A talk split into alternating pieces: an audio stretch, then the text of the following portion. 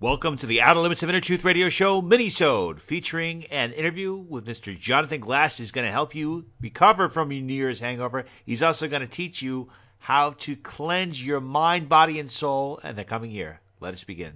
Joining us now is Jonathan Glass. He's the master acupuncturist. He's also the founder of the Healing Essence Center. He's also author of a great new book called Total Life Cleanse a 28 day program to detoxify and nourish the body, mind, and soul. learn more about Jonathan by going to his website at healingessencecenter.com. Jonathan, welcome to the program. Thank you for being with us today. Thanks, Ryan. Happy to be here.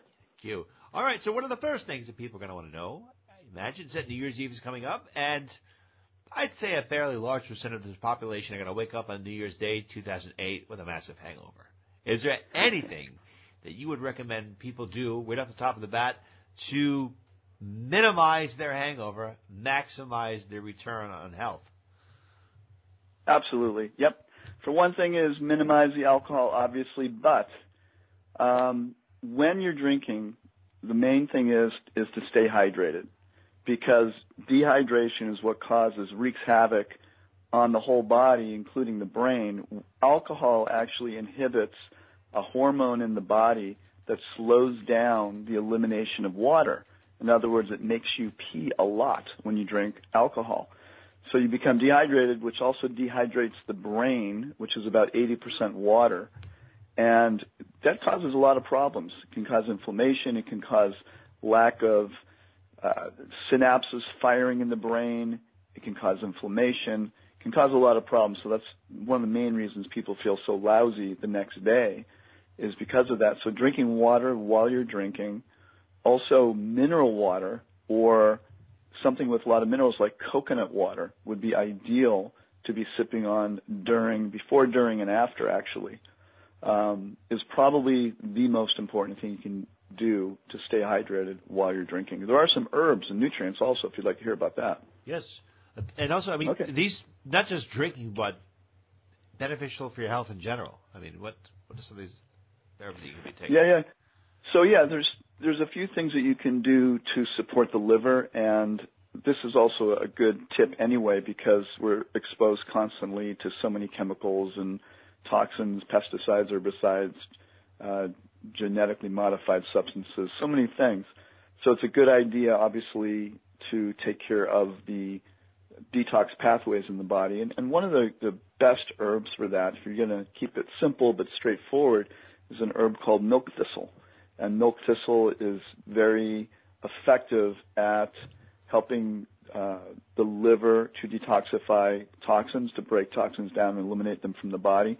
It also helps the body, helps the liver make a antioxidant, its own antioxidant called glutathione. And glutathione is the most powerful antioxidant in the body. And what's unique about it is that our body's making it. It's not something that we're taking from the outside. We have to produce it in order to uh, get the best benefit out of it. So milk thistle is very effective at supporting the body to create glutathione along with the nutrient N-acetylcysteine, and that'll amp it up even more, and that helps the body make glutathione also, which simultaneously helps to break down and eliminate acetaldehyde, which is the chemical that gets released when we drink a lot of alcohol, which is hard to break down. When it breaks down, it becomes very toxic, and we have to get it out of the body, and uh, uh, glutathione helps to do that. Is there anything that you would recommend that people take that would reduce um, stress or the chemicals generated by the body responses to stress? Is there any type of supplement or foods that person should ingest that would kind of negate the negative effects, short-term and long-term effects of, of stress. stress. Yep. Yeah, I mean, there's there's actually a lot of things that that we can take for stress, and you know, I think that's one thing that people, you know, they drink maybe quite a bit of alcohol, they uh, maybe drink excessive amounts of of coffee, um, and even cigarettes. Some of these some of these things that we do addictively there are herbs and nutrients that will go to the same receptor sites in the brain which support the chemistry that we're getting out of these substances in really far healthier ways, and in, many cases, extremely healthy ways to do it. So, for instance, uh, there's a, a neurotransmitter called GABA, which is the only inhibitory neurotransmitter. That means it helps you feel really calm. It's a state that we might get into when we're in a deep meditation or when really blissed out from some experience.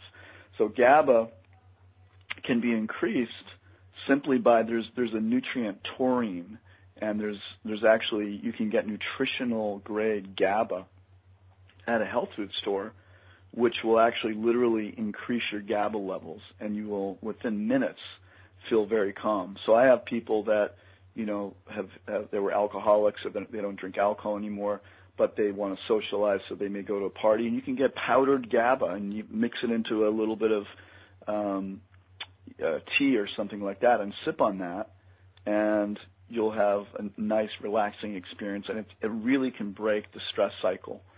Um, you've probably heard of CBD. CBD is the non-psychoactive part of the hemp plant.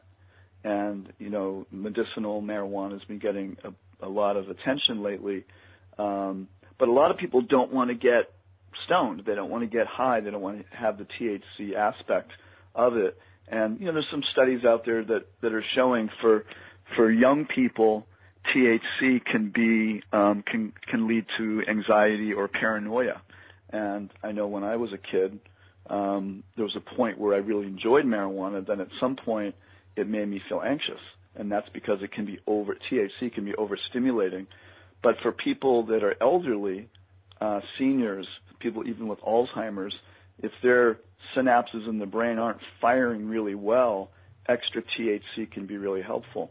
But for for most of us, CBD CBD is, a, is called a cannabinoid, and that is just really relaxing, and it has absolutely no impact on psychoactively. In other words, it will not get you high. It won't give you visions. It won't give you any kind of experience on that level. But it's very relaxing. It helps people just kind of be more present. Um, it's anti-inflammatory. It's uh, it's a great herb. It's a great herb. And just a quick reminder, a little more about Jonathan by going to his website at healingessencecenter.com. Jonathan, can you please tell us a little bit about your new book called The Total Life Cleanse? What are maybe three or four of the most important aspects about it, and what can people sure. learn? Okay. Yeah, so the cleanse is something I've been teaching the cleanse for about 20 years now, and so I decided to put it in, into the form of a book. Um, what I think the unique aspects of, of the way I approach cleansing and what's articulated in the book is that we're really looking at the whole person. Um, there's a lot of great information out there about cleanses, and there's other great books about cleansing out there that talk about how to fully cleanse the liver and the colon and and, and how to attain better health and eat better. So all of that's included in my book, and because it's my cleanse, I had to include all of that, even though you will find some of that good information in other places.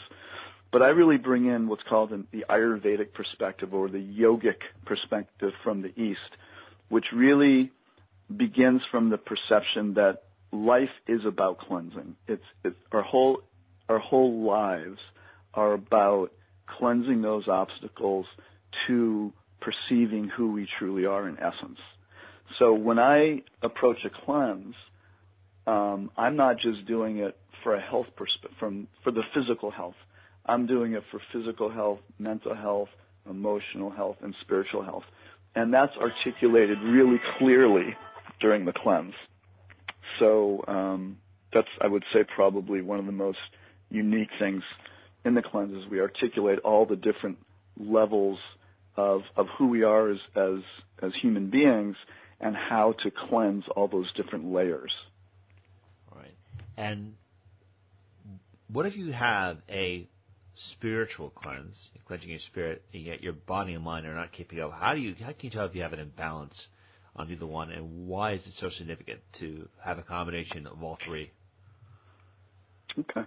Well, you know, I would say that it's pretty pretty easy to um, to say that most people have different degrees of imbalance.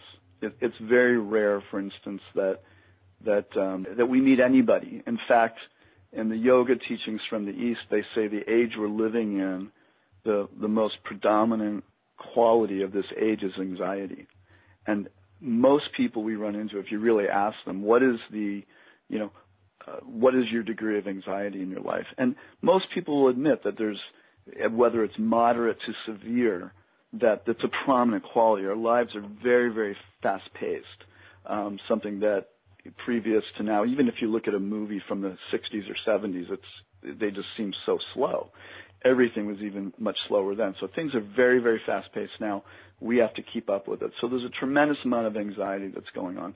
Anxiety can create fear, which then disconnects us from our essence. Um, and this is an Ayurvedic principle also. So pretty much everybody could use a cleanse. And from the Ayurvedic perspective, which is the, the yogic perspective from thousands of years ago, is that all human beings benefit from cleansing at least twice a year. And it's an opportunity to reset and reconnect and eliminate some of the bad habits that we've, we've accumulated, eliminate some of the toxins, and even eliminate some of the thought patterns, mental patterns that we've been accumulating over the last few months it gives us a chance to reset, reconnect, reorient, and refocus our lives in, in the directions that we really want to move toward. Jonathan, when somebody is doing a, a, major cleanse and they're getting rid of a lot of the crap that's been built up in their life, how do they know what stuff is theirs and what stuff are they kind of just getting on themselves that is part of the collective unconsciousness mm-hmm. that they necessarily did not take on personally, but that it's just a part of the nature of their environment for which they live in? So are you talking about about physical toxins or on other levels? I'm talking about physical, mental, spiritual. Okay. So, say for example, a person has got their own challenges they deal with, and uh, you know they're taking on a bunch of crap because of their decisions that they made. Then they're also living in an environment or living in a nation of people that maybe think a certain way, right. and it's taking on the, the collective crud of, of the collective unconscious of the people that right. they live in. Right. So how do you know which? You know, how do you know what stuff is yours, what stuff is part of the collective unconscious of the people you live in, and what can you actually purge from your life quicker? Yeah, that's that's a huge question. It's a great question, and there's actually um, a section in my book that talks about cleansing on, on on on that level. It touches on that because even from the perspective of, um, you know, we run into people and then we have some kind of emotional connection, or uh, it can be anything. It can be family, it can be work related, whatever.